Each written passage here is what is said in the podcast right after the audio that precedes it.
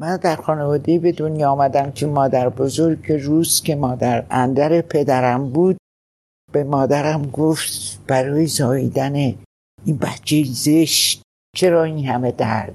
و این در حافظه خانواده برای همیشه باقی ماند. و من برای این خیلی جنگیدم و از این جا شروع میشه تلاش و مبارزه من. و جایی رسیدم که امروز میبالم به خودم. چرا؟ چون من به اون که می‌خوام رسیدم. مهم نیست که دیگران چی قضاوت می‌کنن. خودم از خودم. برای این موفقیتم بسیار راضیم و برای خودم کافیم.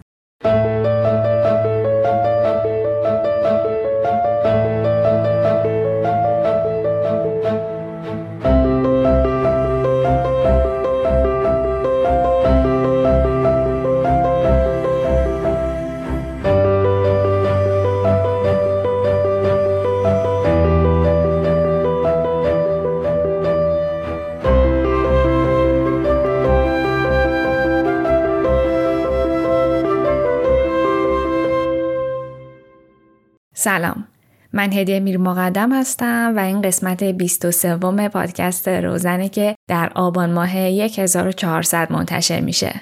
روزن پادکستیه که به شما کمک می‌کنه تبعیضهای دنیای اطراف رو بهتر بشناسید و با اونها مبارزه کنید. نابرابری هایی که اینقدر تکرار شدند عادی و تغییر ناپذیر به نظر می‌رسند. پس اگر می‌خوای به سیاهچاله های ذهنت نور بتابونی، به باورهات شک کنی و از کنار تبعیضها به راحتی نگذری به پادکست روزن خوش اومدی. این قسمت در ادامه سریال روزنان و درباره یکی از شخصیت های بزرگ عرصه هنر ایرانه. ایران دخت درودی. کسی که با بسیاری از نقاش های بزرگ دنیا مثل سالوادور دالی از نزدیک دیدار داشته و خیلی ها او رو به عنوان یکی از بزرگترین نقاشان معاصر می‌دونن. از حدود سه ماه پیش بود که داشتم روی این قسمت کار می‌کردم. تقریبا دمدمای انتشار پادکست بود که خبر فوت ایران درودی همه رو متحیر و ناراحت کرد. دلم میخواستش که ایشون رو در زمان حیاتشون به شما معرفی بکنم. اما خب نشد. ولی خب هیچ وقتم دیر نیست. امیدوارم این پادکست کمک کنه یادشون زنده بمونه و زندگیشون الهام بخش زنان ایرانی باشه. متاسفانه وقتی داشتم این اپیزود آماده می کردم خبر فوت محلقا ملا هم منتشر شد.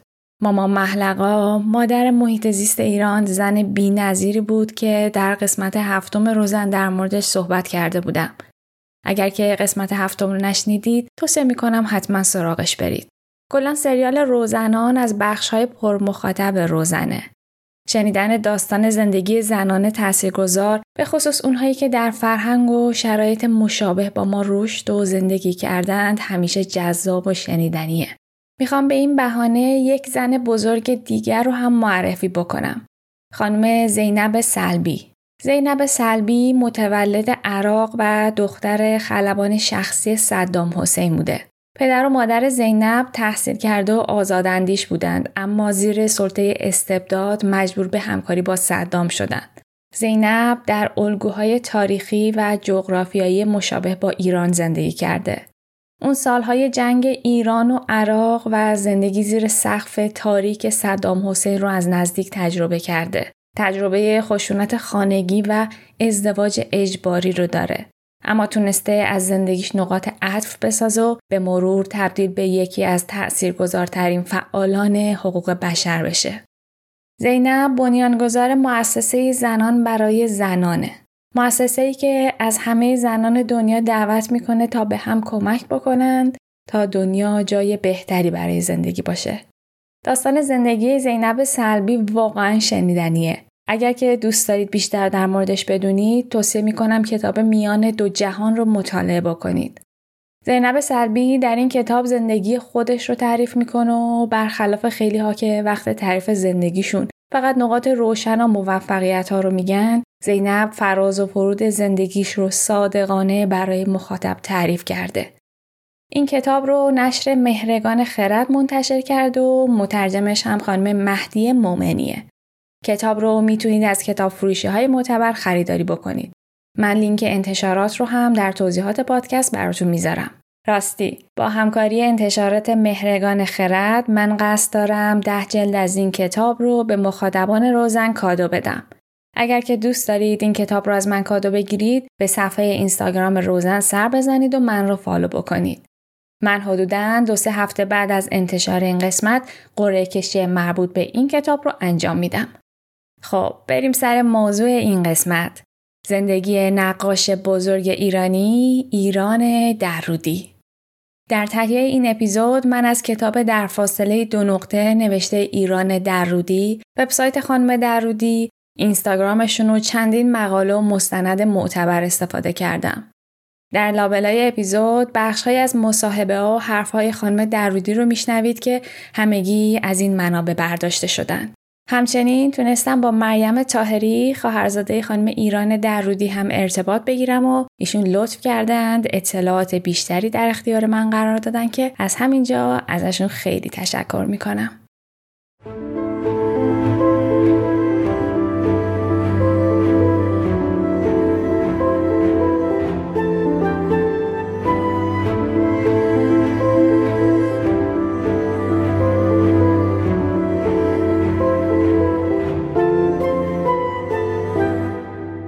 داستان ما از شهر مشهد شروع میشه. از یک ماجرای عاشقانه. دختر حکمران خراسان عاشق پسر خانواده میشه که نسل در نسل از بازرگانان صاحب نام خراسان بودند. خانواده درودی. دختر که یک نه صد دل عاشق شده بوده با پسر ازدواج می‌کنه و ثمره ازدواجشون سه فرزند پسر میشه. متاسفانه عمر این رابطه عاشقانه چندان به درازا نمی‌کشه. پسر بازرگان دختر رو ترک می‌کنه و به مسکو میره. اونجا عاشق یک زن روس میشه و دختر رو برای همیشه تنها می‌گذاره. می‌خوام از اینجا به بعد دختر رو با نام مادر بزرگ صدا بزنم. مادر بزرگ با سختی و البته با عشق فرزندانش رو بزرگ می‌کنه. این سه پسر تنها دلخوشیش در زندگی بودند. اما هر سهشون وقتی که بزرگ میشن برای ادامه تحصیل به خارج از کشور میرن و مادر بزرگ رو در خونه بزرگش تنها می‌گذارن. نام یکی از پسرها علی نقی بود. علی نقی برای تحصیل در رشته معماری به روسیه رفت. اما بعد از پایان تحصیل به ایران برگشت. مادر بزرگ دوست نداشت پسرش دوباره به روسیه برگرده. برای همین ناامیدانه تصمیم گرفت تا به قول قدیمیا دست و دل علی نقی رو در ایران بند و همسری مناسب براش پیدا بکنه. به در و همسایه سپورت که دختری نجیب، سفید و موطلایی برای پسر پیدا بکنند. دختری که بتونه دل پسر رو ببر و هوای فرنگ رو از سرش بیرون بکنه. خیلی زود بهش خبر دادن که نیازی نیست راه دوری بره. دختری در همسایگیشون زندگی می‌کنه که تمام این مشخصات رو داره. دختر زیبایی به نام رخساره. گفتن دختر پیانو می‌زنه و به قایت زیباست. خانوادهش از بازرگانان قفقاز بودند که از روسیه به ایران مهاجرت کردند و اینقدر با شخصیت هستند که به جای پشتی روی مب میشینند. مادر بزرگ خوشحال از این خبر برنامه روزهی ترتیب میده و از دختران کاندید شده من جمله همین دختر همسایه و خانواده هاشون دعوت می‌کنه. این روزه فرصتی رو فراهم می‌کرد تا پسر بتونه دخترها رو برانداز بکنه و عروس خانواده رو انتخاب کنه. علی نقی از گوشه اتاق دخترها رو تماشا می‌کنه و بله از بین اون همه دختر دلش پیش رخساره دختر چشم سبز همسایه گیر می‌کنه. مادر بزرگ سریعا به خواستگاری دختر همسایه میره. اما خانواده عروس بهش جواب منفی میدن. یکم بعدم علی نقی از این وصلت ناامید شده و به فرنگ برمیگرده. مادر بزرگ طی سالهای بعد بارها و بارها دختر رو خواستگاری می‌کنه. اما چیزی جز جواب منفی نمیشنوه. تا اینکه بعد از سه سال مادر بزرگ خبردار میشه که علی نقی همراه با چند کاروان پر از وسایل زندگی داره به ایران برمیگرده. اما دوری از همسر و فرزندان و تنهایی به مرور زمان مادر بزرگ رو پیر و فرسوده کرده بود. وقتی علی نقی به دروازه مشهد رسید، مادر در بستر بیماری بود. مادر بزرگ خانواده عروس رو قسم داد که با ازدواج بچه ها موافقت و این آخرین آرزوی پیش از مرگش رو برآورده بکنند. خانواده عروس هم توی رو درواسی خواستش رو قبول کردن. عروس دختر کم سن و سالی بود. اون موقع فقط 13 سال داشت و به تازگی کلاس ششم ابتدایی رو تموم کرده بود. طبق رسوم اون موقع تا روز عقد بهش اجازه ندادن داماد رو ببینه. تنها چیزی که از داماد می‌دونست این بود که خوش قیافه و خوش قد و بالاست.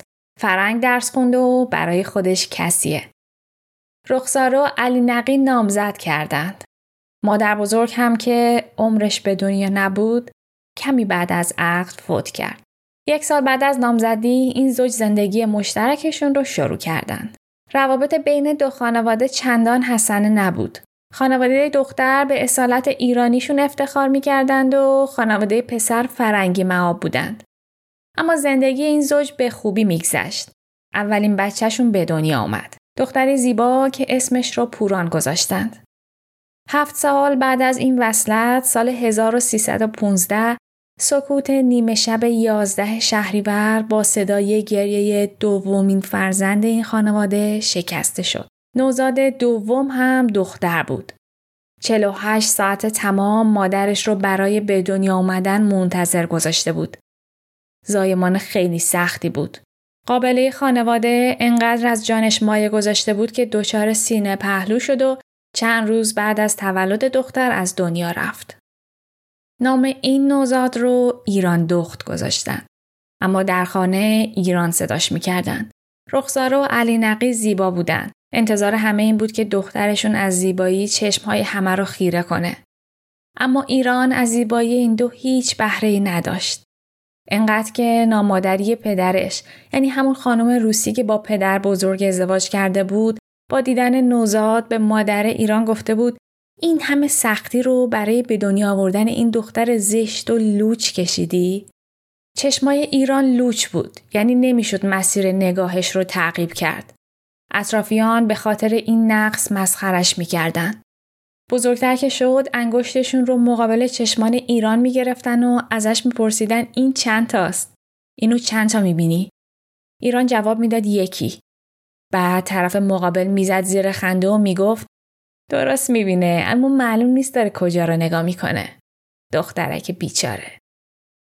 در یه خانواده با فرهنگی به دنیا آمدم که پدرم کلکسیونر نقاشی بود مادرم پیانو می‌زد اینا صحبت 80 85 سال نه بیشتر 90 سال پیشه.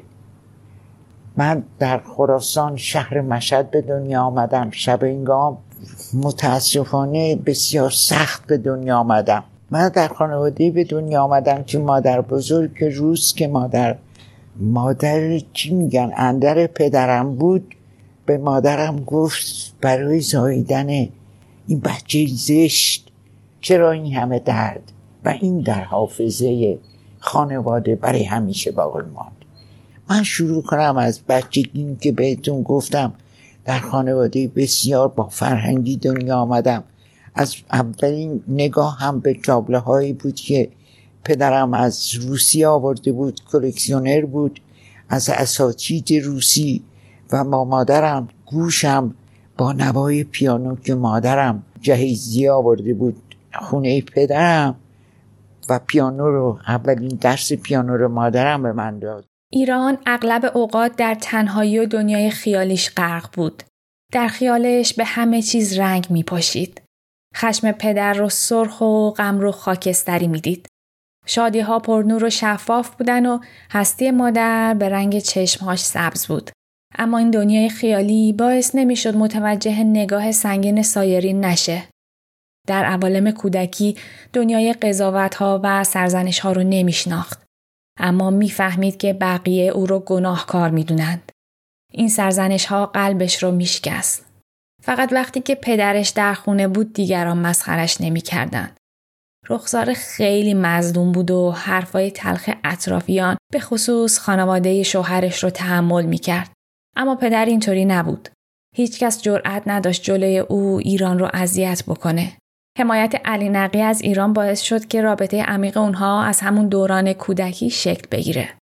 مادرم زن بسیار زیبا و در از خانواده مهمی از اهالی قراباغ بود که خانواده در زمان جنگ جهانی روسیه انقلاب روسیه به ایران آمدی بودن مقیم ایران شده بودن و من اونو مادر سبز چشم صدا می کردم. مادر سبز چشم مادر فداکار و غیر عادی از مهربانی و مظلوم مظلوم که بسیارم منو گاهی وقتا آسیم می‌کرد از مظلوم بودنش از سادگی ساده دلیش. و پدر مثل کوه مثل کوه دماوند پشت سر من پشتیبان من بود و نقاشی رو صفحه صفحه به من یاد داد. یعنی کتاب نقاشی به من داد روی زانوش می نشوند و به من نقاشی رو تعریف می‌کرد می‌گفت ببینین چقدر قشنگه ببینین چطوره. مادرم به خاطر زیباییش و به خاطر ثروتمند بودنش مورد حسادت بود. من بهانه بودم که مردم و دیگران به خصوص خانواده پدری دق دلیشو دراره و من بهانه قرار بده برای درآوردن دق دلی از مادرم قبل از به دنیا آمدن ایران پدرش در هامبورگ آلمان تجارتخانه دایر و خونه زیبایی برای همسر و فرزندانش فراهم کرده بود. یک سال بعد از به دنیا آمدن ایران خانواده به هامبورگ مهاجرت کردند تا زندگیشون رو در آلمان پیش از به قدرت رسیدن نازی ها شروع بکنند. اوضاع به خوبی میگذشت تا اینکه بعد از شروع جنگ جهانی آلمان به اتباع خارجی اعلام کرد که هیچ تعهدی در قبال امنیت و تامین سهمیه غذایی اونها به عهده نمی‌گیره. این خبر علی نقی رو سخت براشفت. در کمتر از یک ساعت تصمیم گرفت به ایران برگرده. اونها همه زندگیشون خونه زیبا و دارایی هاشون رو رها کردن و با سختی و مشقت به ایران برگشتند. اوضاع ایران آشفته بود. قحطی و بیماری بیداد می کرد. آب آشامیدنی شهر آلوده شده بود. همان روزها تجارتخونه خانواده درودی در مشهد بمبارون شد. علی نقی برای نجات جان خودش و خانوادهش تصمیم گرفت شهر رو ترک کنه و به صورت ناشناس به جایی دور دست بره. شبانه راهی روستایی به نام شاندیز شدند. همین شاندیز امروزی خودمون. تصور کنید که در یک ده کوچیک خانواده درودی باید حضورشون رو از اهالی ده پنهان می‌کردند تا کسی بهشون شک نکنه و از حضور یک زن جوان و دو کودکی که فارسی بلد نیستند خبردار نشه. اونها در خونه مستقر شدند که به تنها گورستان ده مشرف بود. خونه دو اتاقه. اوضاع ترسناک بود و دخترها حق نداشتند در طول روز خونه رو ترک بکنند. اوایل غروب هم میخوابیدن تا نور چراغ خونه در تاریکی توجه کسی رو جلب نکنه. ایران و خواهرش فارسی بلد نبودند و با مادرشون به زبان آلمانی حرف می‌زدند. مادر تلاش داشت تا دخترها رو با زبان فارسی آشنا بکنه. به ازای هر واژه فارسی که بچه ها یاد می گرفتن به اونها وعده شیرینی و اسباب بازی می‌داد. ایران و خانوادهش تنها بودند و کسی رو نمی‌دیدند. تا اینکه زن باغبانی متوجه حضورشون شد. زن گهگاه بهشون سر می‌زد. یه روز با یه سینی بزرگ پر از کاسه های آش و خورشت به دیدار دخترها و مادرشون اومد. وسط اتاق نشست و رو به رخساره گفت خانم شما ماشاءالله فرنگی ما هستی. حتما به بچه ها در مورد اسلام چیزی نگفتی. باید بچه ها نجسی و پاکی رو یاد بگیرن. بعد رو به ایران کرد و گفت خدا رو شکر که شب اول قبل وجود داره. اگه ترس از فشار شب اول قبل نبود آدما چیکارا که نمی‌کردن اما نترسید می‌خوام بهتون دعا خوندن یاد بدم تا از تاریکی نترسید و جن سراغتون نیاد اینطور شد که آشنایی دخترها با زبان فارسی مصادف شد با شنیدن داستان نکیر و منکر و جنهای سمدار از زبان زن باغبان این داستانها وحشت رو به جان ایران انداخت شبا میترسید مرده از گور بلند بشن کابوس انسانهایی رو می‌دید که گرفتار شیطان یا اجنه شدند. هر بار بعد از رفتن زن بابان دچار دلدرد شدید و تهوع می‌شد. شبها مرتبا جای خودشو خیس می‌کرد. ایران که از حجوم متفقین و جنگ و گلوله فرار کرده بود، حالا در این ده گرفتار خرافات و کابوسهای بزرگتری شده بود.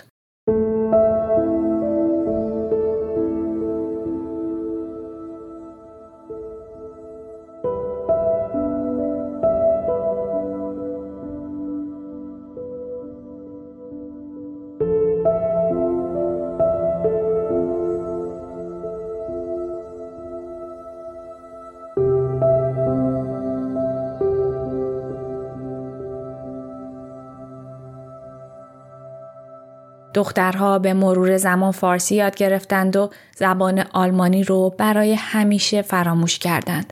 تا اینکه آبها از آسیاب افتاد و اونها تصمیم گرفتند به خانه پدر بزرگ برگردند. اما اوضاع مثل سابق نبود. جنگ و قحطی باعث شده بود نگاه خانواده نسبت به همه چیز تغییر بکنه و خونه دیگه صفای سابق رو نداشته باشه. همین شد که پدر بزرگ بعد از چند وقت کوچیکی خونه و بزرگ شدن بچه ها رو بهانه کرد و ازشون خواست جای دیگه اقامت بکنند. خانواده ایران به خونه جدیدی رفتن که فقط وسایل ضروری زندگی رو داشت. پدر از سر مناعت تب همه وسایل گرون قیمتی که با دقت خرید و از روسیه با خودش آورده بود در خونه پدری گذاشت. مادر هم هیچ چیزی از جهیزیش رو با خودش نیاورد. با وجود اینکه از صفر شروع کرده بودند زندگیشون در خونه جدید به خوبی میگذشت. مادر با هنرمندی برای دیوارهای خالی خونه تابلوهای بسیار نفیس میدوخت. پدر باغچه منزل رو صفا می‌داد و هر روز دست پر به خونه میومد. ایران را در کودکستان ثبت نام کردند. ورود دخترک به کودکستان سرآغاز مشکلات جدیدی بود. ایران هیچ چیزی رو یاد نمی گرفت. به نظر می رسید مشکل یادگیری داره. همیشه مبهوت و متحیر بود. از همون روزهای نخست مورد تمسخر و خنده همکلاسیهاش قرار گرفت. ذهن ایران انگار جایی در باغ مردگان جا مونده بود. یکی از خاطرات تلخ دوران کودکیش جشن پایان سال اول دبستان بود.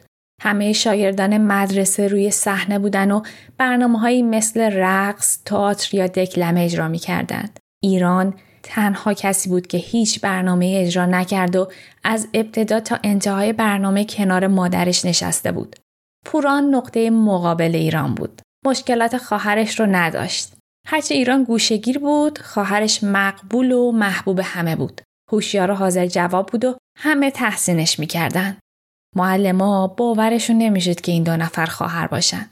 علا رقم این تفاوت ها رابطه دو خواهر خیلی خوب بود. پوران همیشه ناجی ایران بود. اگر در خانه یا مدرسه خطایی از ایران سر می‌زد، پوران گناهش رو به گردن می‌گرفت و حاضر بود به جای ایران تنبیه بشه. تلاش می‌کرد کمبودهای ارتباطی ایران رو جبران و کمک بکنه او تصویر مقبول تری داشته باشه. ولی این حمایت ها مشکل ایران رو حل نمی‌کرد. توانایی یادگیریش نزدیک به صفر بود. شبیه عقب مونده ها به نظر می رسید. بعد از یک سال تحصیل در کلاس اول ابتدایی حتی نمی‌تونست کلمه بابا رو بخونه. این بخت زدگی همه رو کلافه کرده بود. تو مدرسه معلمان مدام سراغ پوران رو می‌گرفتن تا ببینن مشکل خواهرش چیه. براشون خیلی عجیب بود. اولین بار همین پوران بود که مداد رنگی رو به دست ایران داد. اولین خاطره طراحی ایران به پنج سالگیش برمیگرده. خاطره خیلی جالبی هم هست. قدیما اینطوری نبود که توی همه خونه ها همون باشه و هر روز آدما بتونن همون برن. معمولا انتهای باغ هر خونه یک حمام بزرگ بود. خانواده ها هفته یکی دو روز این حمام رو روشن می‌کردن. مردا با هم حمام می‌رفتن و زنها با هم. حمام رفتن در خانواده درودی تشریفات خاصی داشت. مثل یک مناسبت خانوادگی بود. از روز قبل بسات شربت و تنقلات و بقچه حمام رو آماده می کردند و روز موعود گروهی به حمام می رفتند. بعد از حمامم تشریفات و بسات پذیرایی داشتن. شربت، مربا، نونای محلی و خوراکی های مختلف. حالا چه اتفاقی افتاد؟ توی یکی از همین روزا ایران روی یک برگ کاغذ و فقط با یه دونه مداد افراد حاضر در حمام رو طراحی کرد. بله ذهن ماجراجوی ایران بیخبر از همه جا زنان برهنه توی حمام رو نشون کرد و اونها رو نقاشی کرد. ممکنه بپرسید این طراحی چطور بود؟ در حد چشم چشم دو ابروی یه دختر بچه پنج ساله بود یا بهتر؟ راستش انقدر پیشرفته بود که می‌شد دخترمه رو از دخترمو تشخیص داد.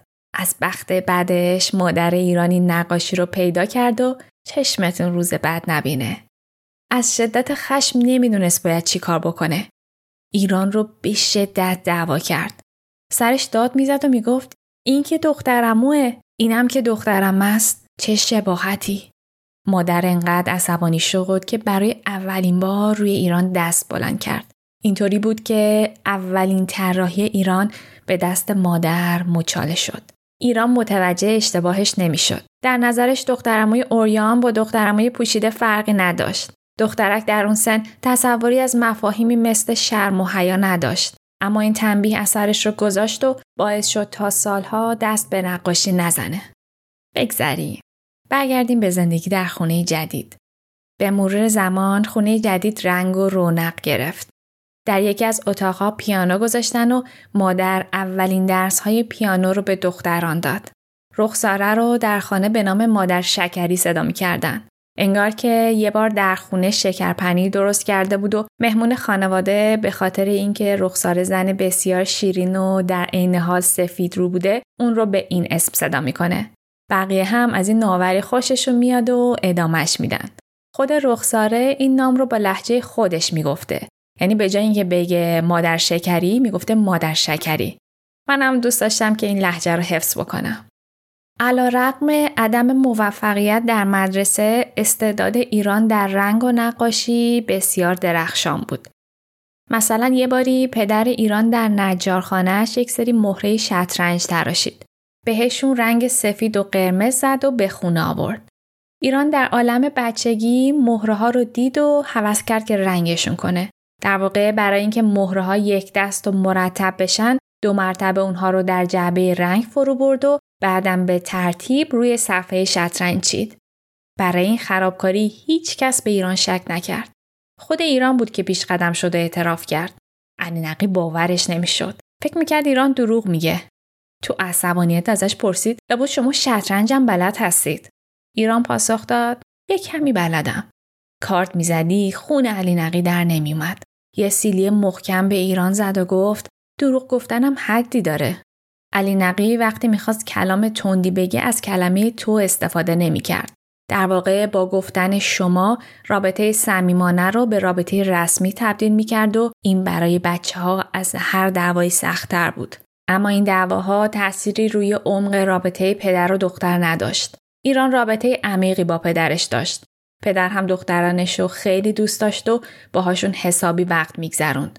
هر وقت به اسباب بازی فروشی می‌رفتند از ایران می‌پرسید که اسباب بازی چی می‌خواد. ایران هم همیشه از پدر فقط یه مداد پاک کن و یک جعبه مداد رنگی می‌خواست تا بتونه باهاشون نقاشی بکنه. در همون سالها مادر ایران دوباره باردار شد. فرزند جدیدم دختر بود. به خاطر همین خانواده پدری رغبتی به دیدنش نشون ندادند. دخترک زیبا بود، موهای طلایی داشت و همیشه میخندید. با اومدنش زندگی خانواده رو روشن و سرشار از شعف کرده بود. شادی که هیچ کس فکر نمی کرد انقدر گذرا باشه. ایران از اون روزها خاطرات مبهمی رو به یاد داره. یادش میاد یک روز سراسیمه همه خانواده را به بیمارستان بردند و از ریه هاشون عکس گرفتن. در بیمارستان مدام کلمه سل رو میشنیدند. ایران ارتباط بین سل و فرشته موطلایی رو که این اواخر مدام صرفه می‌کرد متوجه نمی‌شد. نمی‌دونست که چرا اون روز بعد از بیمارستان او و پوران رو به خانه پدر بزرگ فرستادن. وقتی بعد از چند روز پوران و ایران به خانه برگشتند، تخت خواب چوبی فرشته موطلایی دیگه توی اتاق نبود.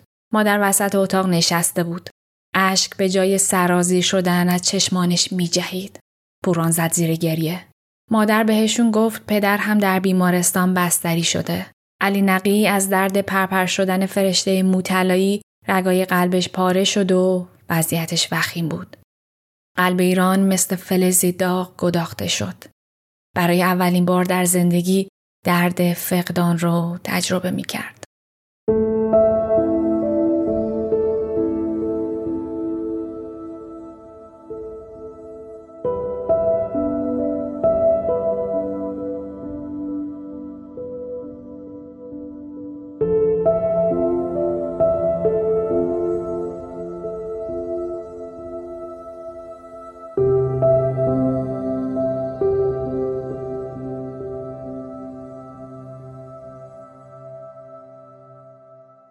مدتی بعد از مرگ دخترک همه خانواده به تهران مهاجرت کردند.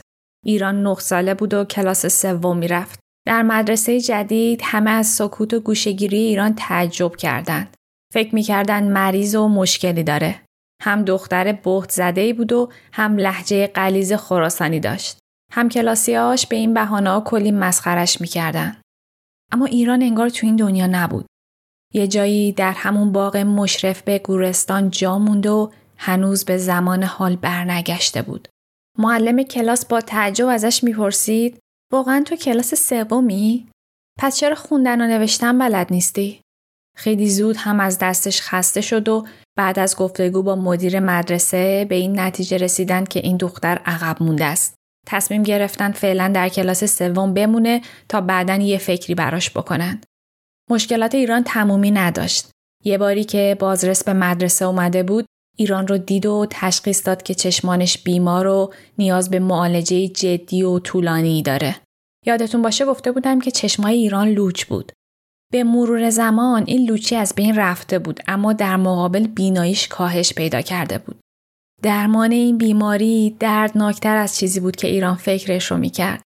مرگ خواهر همچنان قلبش رو میخراشید اما درد وحشتناک درمان چشمها تمام وجودش رو خنجر می‌زد. دخترک باید هر روز تنهایی پیش دکتر می‌رفت. دکتر اول پلکاش رو میتراشید تا به خون بیفته و بعد دوایی که اسمش سنگ جهنم بود رو به چشمانش می‌زد. چشمهاش تا چند ساعت به شدت میسوخت. ایران مجبور بود با چشمهایی که با تیکه های بزرگ و خونالود پنبه پوشونده شده بودند سوار اتوبوس بشه و به خونه بیاد.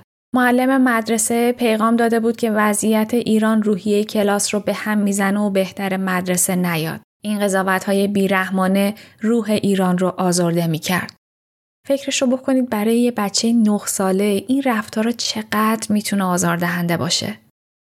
اما این کارا به شکل عجیبی باعث شد ایران بفهمه که باید روی پای خودش بیسته و بیش از پیش به خودش پناه ببره. تمام این نامهربانی ها بهش انگیزه مبارزه داد. وقتی چشماش بهتر شد با سعی و تلاش درسای کلاس سوم رو خوند و تونست در امتحانات کلاس سوم قبول بشه. ایران کلاس چهارم بود که برادرشون فرهاد به دنیا آمد. دیگه بیشتر توجه خانواده معطوف تک پسر شد و کمتر کسی به ایران و مشکلاتش توجه می‌کرد. بیناییش بهتر شده بود. از دست دادن بینایی و دوباره به دست آوردنش ایران رو به کلی تغییر داد. از سر تنهایی به کتاب خوندن پناه برده بود و شبانه روز کتاب می‌خوند. دختری که معدبانه در لفافه از پدر و مادرش خواسته بودن دیگه به مدرسه نیاد پایان سال چهارم ابتدایی شاگرد اول کلاس شد. خانوادهش، معلم و مدیر مدرسه از این دگرگونی حیرت زده شده بودند. من تا کلاس سوم دبستان خوندن بیابا بیابا را نمی‌تونستم چون هم از جنگ جهانی دوم فرار کرده بودیم از آلمان بعد یه مدتی توی دهکده در شاندیز بودیم با زن باغبانی که خرافات و شب عبر, شب عبر قبر رو تعریف می‌کرد از فجایعی که یکیشم قابل قابل تحمل نیست. بعدم وقتی به مشهد رسیدیم متفقین به ایران حمله کرده بودن شهر مشهد بمباران می‌شد. مادرم هر وقت که صحبت من می‌شد خانواده پدری اینقدر منو دست مینداخت که مادرم تا اشکشو در نمی آورد ولش می‌کردن این بچگی خیلی از من آدم گوشگیر و ساکتی رو به وجود آورده بود. تو این دوره بود که ننه علی که پرستارم بود برای من قصه مادر بزرگ یعنی مادر پدرم رو که هفت سال قبل از به دنیا آمدن من فوت کرده بود تعریف می‌کرد. می‌گفت در خیطه خراسان زن استثنایی بود و شهرتش به تمام خراسان رسیده بود و او رو به عنوان زنی که با هجاب به جنگ افغان ها می‌رفت به مرز خودشون برمیگردون با اونا می جنگید و در جنگ هم پیروز می‌شد. شهرت شیرزن رو پیدا کرده بود و بهش لقب شیرزن داده بودن. اون دختر حکمران خراسان هم بود و به گفته مدتی هم حکمران خراسان بود. این مادر بزرگ تصویری که در ذهن من گذاشت اولین الگوی زندگیم بود. اولین الگوی زندگی من مادر بزرگ رو انتخاب کردم و خواستم خواستم زنی بشم که دیگران براش ارزش قائلن و کاری می‌کنه که زنای دیگه نمی‌کنن. بره جنگ کنه سوار اسب بشه. آخه کار ساده ای نبود جزو این تصویر مادر بزرگ خیلی نقش داشت در زندگی من. علی نقی و مادر شکری به شاگرد اولی یا کارنامه درخشان بچه ها اهمیتی نمی‌دادند. علی نقی اعتقاد داشت این مدرک ها کاغذ پاره بیشتر نیستند و شعور انسان از همه چیز مهمتره. با وجود این تا پایان دوره دبیرستان ایران همیشه شاگرد اول بود. اما چی به سر علاقش به نقاشی اومد؟ در تمام این سالها به صورت پنهانی کلاس نقاشی می‌رفت. اولا هزینه شرکت در کلاس ها و خرید رنگ و قلم رو پوران بهش می‌داد. بهتون گفته بودم که پوران و ایران خیلی به هم نزدیک بودن. به مرور زمان با استعدادی که ایران از خودش نشون داد تونست از دادن شهری معاف بشه. به استادش کمک می‌کرد و کار شاگردان تازه کار و مبتدی رو تصحیح می‌کرد. یک روز بیخبر و بدون مقدمه اولین کار رنگ و روغنش رو که یک تابلوی نسبتا بزرگ بود به خونه آورد. پدر از کلاسای نقاشی دختر خبری نداشت اما با دیدن تابلو قضیه رو فهمید. تا چشمش به تابلو افتاد با صدای بلند گفت این تابلو نقاشی هر کسی باشه من صد تومن میخرمش. کار بدی نیست. ایران از شادی در پوست خودش نمی گنجید. پدرش هنر رو میشناخت و شنیدن این حرف از زبان پدر چراغ سبز بزرگی بود. جالبه بدونید علی نقی این نقاشی رو برای سالها به دیوار اتاقش آویخت و حتی وقتی که ایران نقاش معروفی شد و تابلوهای جهانی کشید حاضر نشد این اثر رو با هیچ کار دیگهی عوض بکنه. چند وقت بعد علی نقی کتابهایی به زبان روسی برای ایران آورد که مجموعی از آثار موزه آرمیتاژ رو داشت. به نظر می اومد به نقاش شدن دخترش خوشبینه. نقاش بودن ایران باعث محبوبیت بیشترش در مدرسه شد. هم دختر ساکت و معدبی بود و هم درسش خوب بود. معلم ازش به عنوان شاگرد نمونه نامی بردن. در دوره دبیرستان ایران از طرف مدرسه تصویری از محمد رضا شاه پهلوی رو نقاشی کرد. به خاطر این نقاشی ازش دعوت کردند تا برای سال نو به کاخ مرمر برو خودش این نقاشی رو تقدیم به شاه بکنه. در همون دیدارم یک سکه درشت از دست شاه کادو گرفت. اما ایران زرنگتر از این حرفا بود و تا می‌تونست از این دستاورد استفاده کرد. به بهانه این ملاقات از مدرسه و خانوادهش خواست که تمام هزینه های کلاس نقاشی و ابزارالات و رنگ و این چیزها رو بهش بپردازن. به علاوه به خاطر این دیدار تا مدت ها کلاس ها رو میپیچون. یه فایده دیگه هم داشت. فهمید چقدر در طراحی چهره توانمند و استعداد داره. حتما فکر می‌کنی که با فهمیدن این موضوع چهره پردازی رو ادامه داد و در این زمینه برای خودش ستاره ای شد. اما خیر. طراحی از چهره رو برای همیشه کنار گذاشت. راستش میترسید روزی برای درآمد بهتر تبدیل به کاسبی بشه که نقاشی وسیله کسب بشه. نگاه ایران به نقاشی اینطوری نبود. حتی بعدها هم نقاشی براش یک حال معنوی داشت. چیزی که زندگی رو براش معنا می‌داد. علی نقی به فرهنگ اصیل ایرانی پایبند بود و به هر بهانه سعی می‌کرد به دخترانش فرهنگ ایران و اهمیت درک زبان فارسی رو یادآوری بکنه. خودش به زبان فارسی، روسی و آلمانی تسلط داشت اما در خونه اخلاق و آداب ایرانی رو مثل کلاس درس برگزار می‌کرد. شاهنامه همیشه کنار سفره هفت سین بود و خانواده سال نو رو با نام خداوند جان و خرد آغاز می کردند. کم کم کار پدر گرفت. اونا تونستند از اجاره نشینی راحت بشن و خونه بخرند. روزهای خوش خانواده با اقامت در خانه جدید شروع شد. مادر شکری با سلیقه بینظیرش خونه رو چید. خونه همیشه از تمیزی برق می‌زد و پر از مهمون بود. فرهاد به کودکستان می‌رفت و خواهر پیانو می نواخت. علی نقی صفحات و نوارهای موسیقی به خونه می آورد. پدر بزرگ برای بچه ها کتابای سعدی، مولانا و حافظ و کادو می آورد و اونها رو تشویق به خوندن می کرد. این دوران طلایی فقط دو سال طول کشید. برای مدتی طولانی پدر هر روز محزون و خسته به خونه می اومد. مادر شکری عذر خدمتکارا رو خواست و علی نقی هم در خرج خونه سخت گیری می کرد. فضای خونه سنگین شده بود و صفای سابق رو نداشت. کم کم توی خونه رفت آمده کسانی که به عنوان خریدار خونه می اومدن زیاد شد. وضع اقتصادی پدر بزرگ بحرانی شده بود و پدر می‌خواست برای کمک به پدر بزرگ منزل قشنگ و زیباشون رو بفروشه. رخساره به این موضوع خیلی اعتراض داشت. اما علی نقی کاری به این اعتراضات نداشت. آخر کار خودشو کرد. یه روز اومد خونه و گفت خونه رو فروختم. وسایلتون رو جمع کنید که باید اینجا رو تخلیه کنیم. صدای شیون مادر بلند شد. اما هیچ کس جرأت اعتراض نداشت. فردای اون روز پدر بزرگ و مادر بزرگ مادری یعنی پدر و مادر رخساره به صورت ناگهانی به خونشون اومدند. دستشون یک جلد قرآن بود. نشستن و با مادر صحبت کردند. وقتی که اونا رفتند رخساره با خوشحالی پیش بچه ها اومد و گفت که پدرش خونه را از خریدار قبل خریده و به نام اون زده. این یعنی اونا می‌تونستن در خانه دوست داشتنیشون باقی بمونند. از این اتفاق به بعد بود که نقش پدر بزرگ مادری در زندگی این خانواده پررنگ شد. پدر بزرگ مادری مرد با فرهنگی بود و به نوهاش هم علاقه زیادی داشت. هر جا که می‌تونست کمکشون می‌کرد. اما با وجود این محبت ها اخمای علی نقیب باز نمی‌شد. مدام بهانه‌جویی و تندخویی می‌کرد.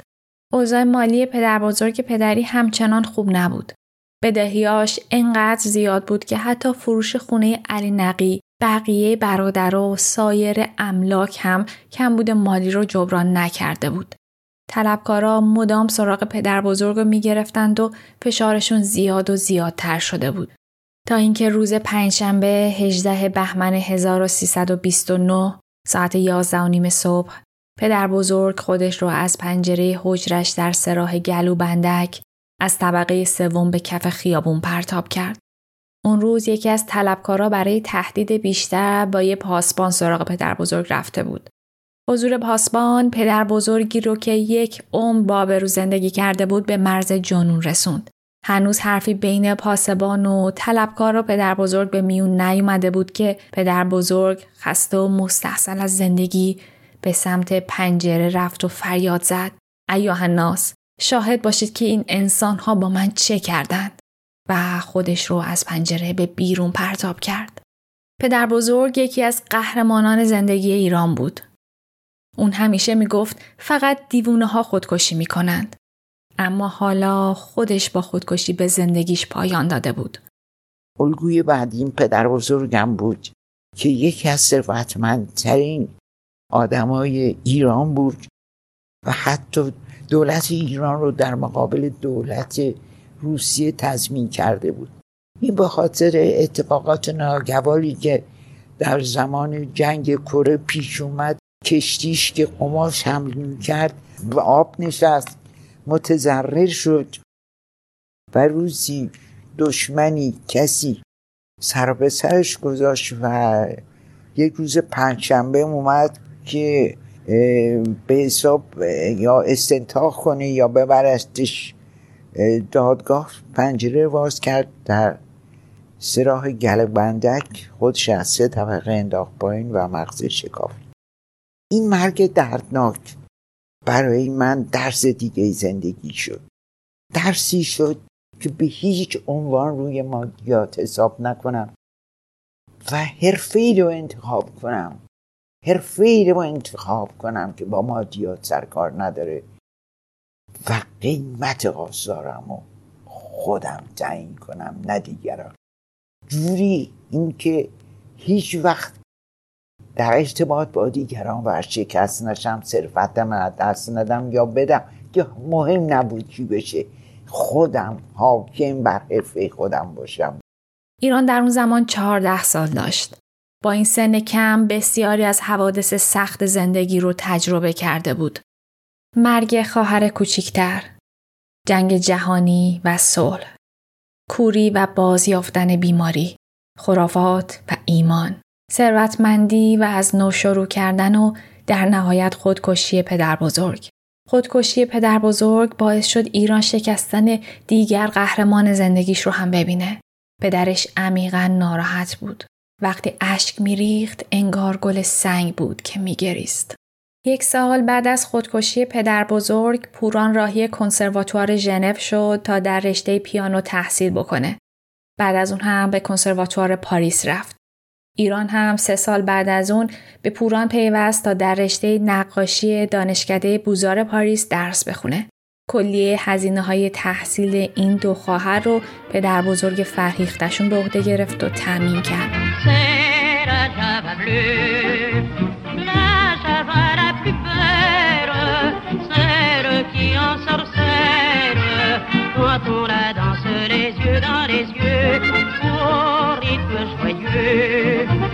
Quand les corps se confondent, comme au monde il n'y en a pas deux, c'est la bleue.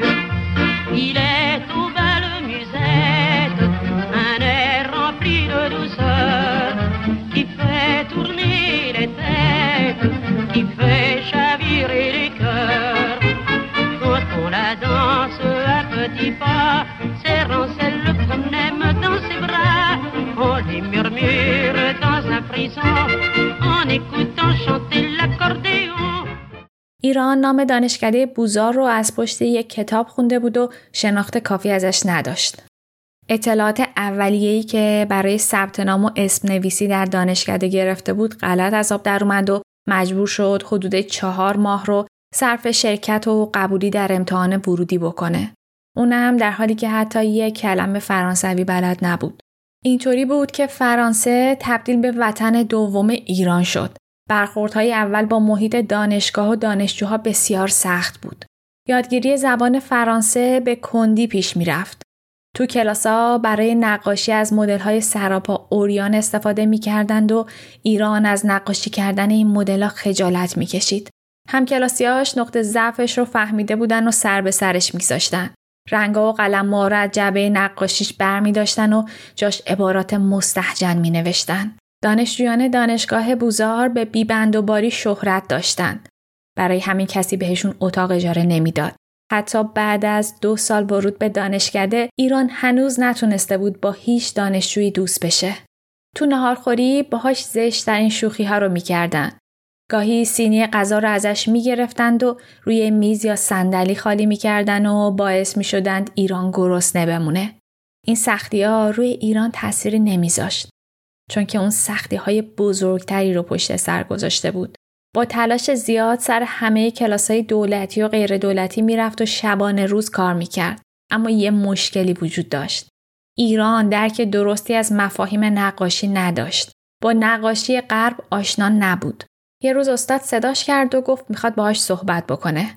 بهش گفت که قابلیتش در تکنیک نقاشی خوبه اما فضا رو در نقاشی نمی‌شناسه و نمی‌بینه.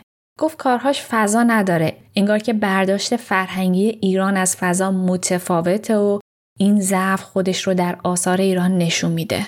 گفت برای بخش اداری موزه لوفر نامه می نویسه و ازشون می‌خواد اجازه بدن ایران به اونجا برو چند اثر بزرگ نقاشی رو بازسازی بکنه تا بلکه با نقاشی غرب بیشتر آشنا بشه. این حرفا ایران رو در هم کوبید. به خودش گفت باید نقاشی رو رها کنه و به ایران برگرده. به این فکر کرد که از همون اول هم تحسین در رشته نقاشی اشتباه بود و بهتر بوده که رشته دیگه ای رو انتخاب می کرده. یک شب تمام به این افکار گذشت. شبی که انگار فردا نمی‌شد. سپیده صبح که سر رسید ایران تصمیمش رو گرفته بود. با خودش به توافق رسیده بود که از نقاشی هیچی نمی‌دونه.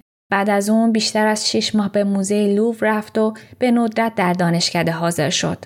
اینقدر افسرده شده بود که زمان مراسم پایان تحصیلی به شدت مریض بود. حالش درست مثل زمانی شده بود که به داستانهای زن باغبان گوش می‌داد. پزشکان تشخیصهای متفاوتی داشتند. بهش گفتند باید جراحی بکنه. ایران هم به حرفشون گوش کرد و جراحی شد. اما مشکلش همچنان ادامه داشت و هر بار اسم تازهی براش میگذاشتند. در همون ایام در رشته تاریخ هنر و هنر معاصر مدرسه لوفر ثبت نام کرد. موزه لوفر رو از حفظ شده بود. انقدر که گاهی جهانگردا رو برای تماشا تور موزه می برد و با این کار درآمد اندکی هم به دست می آورد. زمان گذشت و گذشت. چهار سال از روزی که ایران به فرانسه اومد سپری شد. در تمام این مدت تلاش کرد خودش رو از زیر صفر به صفر برسونه تا بتونه به برداشت درستی از مفاهیم نقاشی برسه. درسته که پدر بزرگ مادری هزینه های تحصیل و زندگیش در فرانسه رو پرداخت می‌کرد. اما زندگی در این کشور اصلا راحت نبود. خوبیش این بود که ایران تنها نبود. یادتون باشه پوران هم به فرانسه اومده بود و دو خواهر همراه همدیگه بودن. در واقع پوران و ایران تا پایان عمر نیمه راستین همدیگه بودن. اون اوایل که ایران به فرانسه اومده بود اصلا فرانسوی بلد نبود. برای اینکه با محیط آشنا بشه پوران اونو به تئاتر و موزه می برد. وقتی از دیدن مدل های برهنه برافروخته می‌شد پوران دلداریش می‌داد و می‌گفت یک نقاش باید مثل دانشجوی پزشکی جسم اوریان رو ببین و باهاش مشکلی نداشته باشه پوران به شدت پیانو تمرین می‌کرد از ساعتهای متوالی تمرین همیشه پشتش درد می‌کرد گاهی انقدر درد داشت که نمی‌تونست از جاش تکون بخوره وقتی کنسرت پایان تحصیل پوران فرا رسید بر اثر تمرین زیاد و فشار بیش از حد به انگشتاش کیسه هایی پر از آب در مفصل دستاش پیدا شده بود و هر بار باید با سرنگ آبش رو می‌کشید. این تمرینات طبیعتا باعث شده بود پوران در نواختن پیانو بی نظیر باشه. اما این تنها هنرش نبود. پوران به طراحی جواهر و سنگدوزی و طراحی مد علاقه زیادی داشت. دو خواهر با هم به بزرگترین جواهر سازی ها می رفتن و کارا رو تماشا می کردن. پوران شناخت عمیق از طراحی جواهر داشت. توی نگاه مشتاقش چیزی بود که جواهر فروشا رو قانع می کرد با وجود اینکه می‌دونن این دختر خریدار نیست کارا رو بهش نشون بدن. گاهی سنگای رنگین و شفاف رو همراه ملیله روی چیزای مختلف میدوخت. ایران با این نوع هنر آشنایی نداشت برای هنر قالب خاصی قائل بود و این نوع هنر در تصورش نمی گنجید. نمی‌دونست که روزی همین کارهای پوران به بزرگترین موزه ها راه پیدا می‌کنه. پوران بعد از اتمام تحصیل به ایران برگشت. صاحب خانهش ایران رو به مستجری قبول کرد و اینطوری شد که دختر ما از خانه به دوشی رها شد. یادتون باشه گفته بودم که به دانشجوهای نقاشی دانشگاه بوزار سخت خونه می‌دادن. اتاق سابق پوران پیانو داشت و به همین بهانه ایران سراغ این ساز رفت و به مرور زمان یادش گرفت. کم کم زندگی روی خوشش رو به ایران نشون داد. صاحب خونش مهربون بود. طراحی‌هاش برای پارچه گاهی به فروش می‌رفت و درآمد اندکی رو براش به همراه داشت.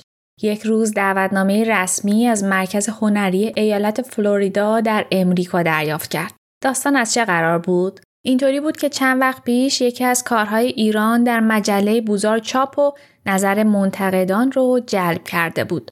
حالا ایران به خاطر همون اثر به امریکا دعوت شده بود. ایران به میامی رفت تا نخستین نمایشگاهش رو برگزار بکنه. این نخستین نمایشگاه به تمام معنا موفق بود و درهای شهرت و ثروت رو به روش گشود. روزنامه هرالد مقاله‌ای در مورد نمایشگاه ایران نوشت. از غذا همون روز به خاطر انتشار خبر مرگ یک هنرپیشه معروف نشریه چندین برابر روزهای عادی تیراژ داشت و به فروش رسید. همین باعث شد آدمهای بیشتری اون مقاله رو بخونن و ایران بیشتر شناخته شه. به پاس فعالیت هنری شهردار شهر کلید طلای شهر رو بهش اهدا کرد و فرماندار ایالت فلوریدا هم طی نامه رسمی ازش تشکر کرد. دیگه شما بفهمید که چقدر نمایشگاه موفق بود. ایران سراپا شوق بود. مثل همیشه دوست داشت این خوشحالی رو با خانوادهش و به خصوص پدر بزرگ که هزینه های تحصیلش رو می‌داد به اشتراک بذاره. روز بعد عکسای دریافت کلید شهر میامی و نوار مصاحبه هاش رو برای اونا به ایران فرستاد. خانوادهش خیلی خوشحال شدن. حقم داشتن دستاورد خیلی بزرگی بود. مادر در جوابش یک نامه بلند بالا نوشت و خوشحالیش رو به ایران ابراز کرد. بعدم اضافه کرد که خانم همسایهشون که زن بسیار خوبی و با هم دوره شیرینی پذی دارن خانمی به اسم دیبا که لطف کرد و خبر نمایشگاه ایران رو برای انتشار به مجله تهران مصور داده. از غذا دختر این خانم برای تحصیل به پاریس اومده بود و دوست داشت ایران رو ببینه. مادر شماره ایران رو به دختر داده بود. توی نامه به ایران گفته بود اگر کسی به اسم فرح دیبا باها تماس گرفت بدون که دختر همسایه ماست و بهش کمک کن. ایران هرگز تماسی از فرح دیبا دریافت نکرد. قافل از اینکه داستان زندگی او و دختر همسایه جلوتر بار دیگه به هم گره می‌خوره. اون روزها به شدت درس می‌خوند. امتحاناتش رو سپری می‌کرد و قصد داشت بعد از پایان تحصیل به کشور برگرده. قبل از اینکه برگرده بینیش رو جراحی کرد تا خاطرات تلخ دوران کودکی و نامهربونی اطرافیان رو از چهرش پاک بکنه. پنج سال از روزی که به فرانسه اومده بود میگذشت. اعضای خانواده و در صف اول پدر بزرگ مهربونش منتظرش بودند. پدر بزرگ در تمام این سالها هزینه تحصیل ایران رو پرداخت کرده بود و ایران خودش رو مدیون اون می‌دونست. کمی پس از بازگشت از خانواده ایران دعوت کردند تا در عروسی دختر همسایه شرکت کنند. اما این یک عروسی ساده نبود. دختر همسایه داشت با شاه ایران ازدواج می کرد. برای عروسی دختر همسایه با شاه ایران شهر را چراغونی کردند. ایران در مهمونی بسیار مجللی در کاخ گلستان برای اولین بار فرح دیبا رو دید. عروس به قایت زیبا بود. در شب عروسی خانم همسایه برادرزادش رو که مرد جوان و خوشتیپی بود به ایران معرفی کرد. ایران اون موقع تصوری از آینده نداشت. نمی‌دونست خودش قرار نقاش بشه. یا اون مرد جوان رئیس تلویزیون ملی ایران بشه و چند سال بعد ایران به همسرش رو استخدام بکنه. نمی‌دونست پوران قرار تدریس پیانو رو رها و کار طراحی و سنگدوزی رو آغاز بکنه و روزی طراحی و سنگدوزی شنل تاجگذاری دختر همسایه انجام بده. برای اینکه شرح تمام این ماجراها و ادامه زندگی ایران در رودی رو بشنوید، قسمت بعدی روزن رو گوش بدید. قسمت 24 به فاصله دو هفته از همین قسمت منتشر میشه.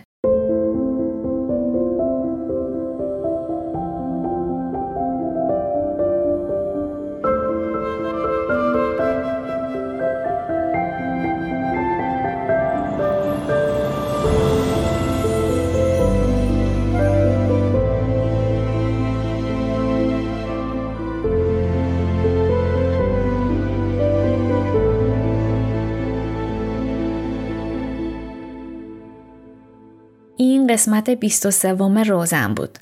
ممنونم که به من گوش دادید. ممنونم از مسلم رسولی عزیز که در روزن هر آنچه از موسیقی میشنوید کار مسلمه. اگر که این قسمت رو دوست داشتید دمتون گرم. به دوستانتون هم معرفیش بکنید. لینک حمایت مالی اختیاری از روزن رو در توضیحات پادکست براتون می‌ذارم. در ایران می‌تونید از طریق حامی باش و در خارج از ایران از طریق PayPal از روزن حمایت بکنید. از هر اپلیکیشن پادگیری که روزن گوش می‌دید اگر که دوست داشتید به روزن امتیاز بدین و براش کامنت بذارید. توی شبکه های اجتماعی روزن هم می‌تونید من رو دنبال بکنید تا بیشتر با هم در ارتباط باشیم و گپ و گفتمون به اپیزودای ماه به ماه پادکست محدود نشه. امیدوارم که دمتون گرم و سرتون خوش باشه. تا قسمت بعدی هدیه آبان ماه 1400